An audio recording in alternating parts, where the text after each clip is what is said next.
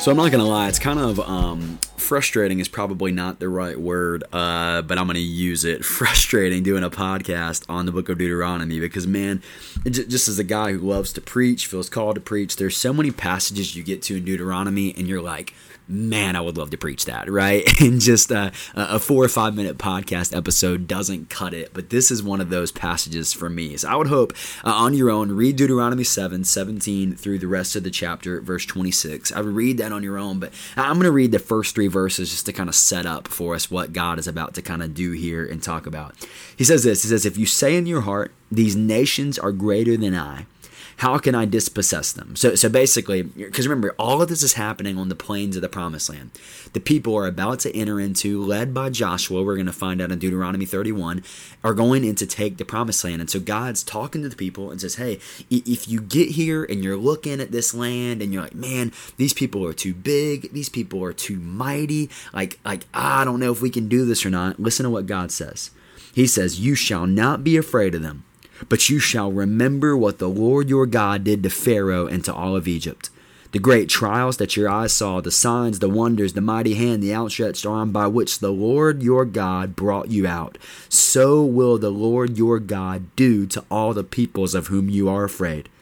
I love that so much. What, what is God saying? He's saying, hey, you're, you're nervous about what's ahead, and I get that. There's people there, they're big, there's battles to face, there's hardships to endure, there's trials to encounter, all of these things. But remember of how, uh, uh, basically, if you want Justin's translation, God, God's saying, remember how I just flexed on the people of Israel? I mean, the people of Egypt, and I just showed off through the 10 plagues, and I showed off my power, and I showed off my might and my majesty. Remember how I did that?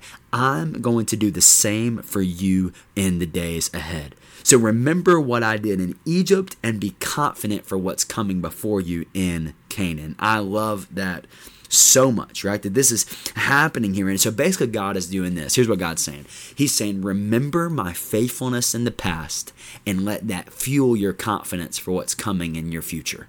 Let me say that again. God is telling his people, remember my faithfulness in the past and let that fuel your confidence for what's coming in the future. And so I'd encourage you today, as God is telling his people, and I hope you read all this on your own because, man, there's uh, so many things. Verse 21 You shall not be in dread of them, for the Lord your God is in your midst, a great and awesome God. The Lord your God will clear away nations before you. I mean, it's so, so good. And so this is such an awesome passage. I hope that you'll read it on your own. But, but how to practice this practically, here's how I'd encourage you. spend a moment, and, and, maybe you have something that's a big deal coming up in front of you. Uh, maybe you got a, a, big thing coming up at school. You got a big thing in life. Uh, maybe it just feels like life is falling apart right now. That there's some insurmountable things ahead of you. I don't know what you got going on. Here's how I would encourage you to practically apply this passage.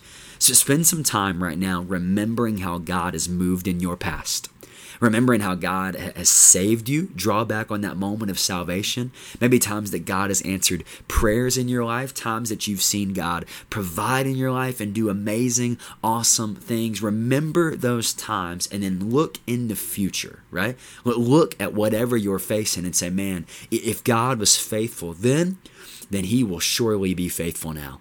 God has not lost his power. God has not lost his authority. God has not lost his majesty. If God was able to do that then, he's able and he's faithful to do it now. Let God's faithfulness in the past fuel your confidence for what's coming in the future. And I love that that's happening here in Deuteronomy chapter 7. So hope that encouraged you today. Let's put that word into practice. Let's be confident people. Let's be people who are strong and courageous, knowing that our God who did so much in the past is able to in the future as well.